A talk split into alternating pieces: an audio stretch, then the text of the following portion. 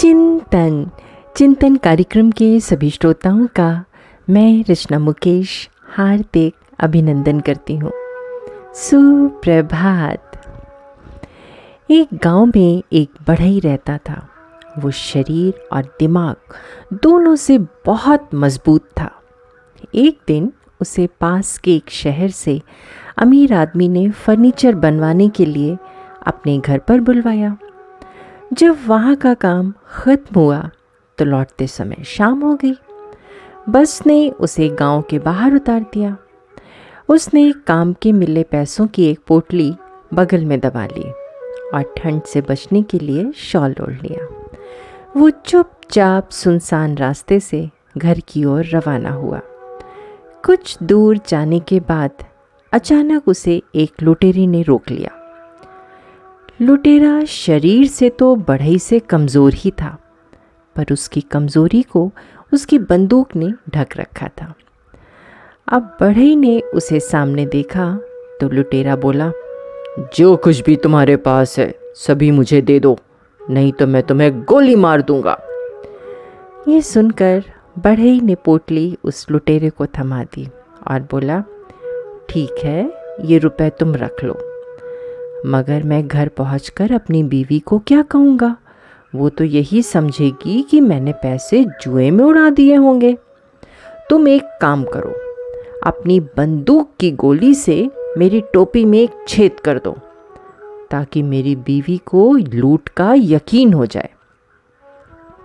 लुटेरे ने बड़ी शान से बंदूक से गोली चलाकर टोपी में छेद कर दिया।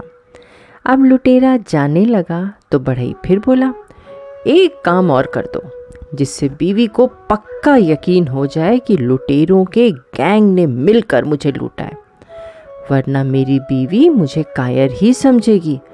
तुम इस शॉल में भी 4-5 छेद कर दो।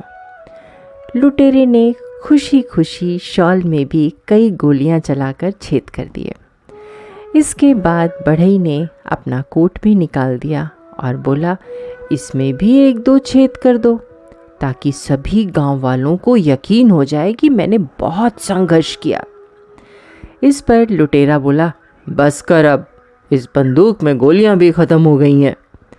ये सुनते ही बढ़ई आगे बढ़ा और लुटेरे को दबोच लिया और बोला, मैं भी तो यही चाहता था, तुम्हारी ताकत सिर्फ ये बंदूक थी, अब ये भी खाली है।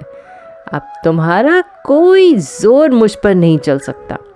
चुपचाप मेरी पोटली मुझे वापस कर दो, वरना।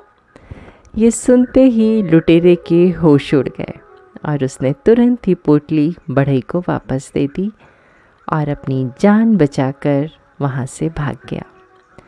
बढ़ई की ताकत तब काम आई जब उसने अपनी विवेक शक्ति का सही ढंग से उपयोग किया।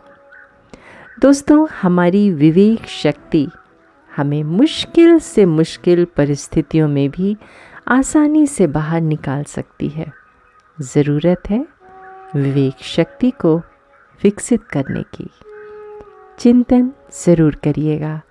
आप सबका दिन शुभ एवं मंगलमय हो।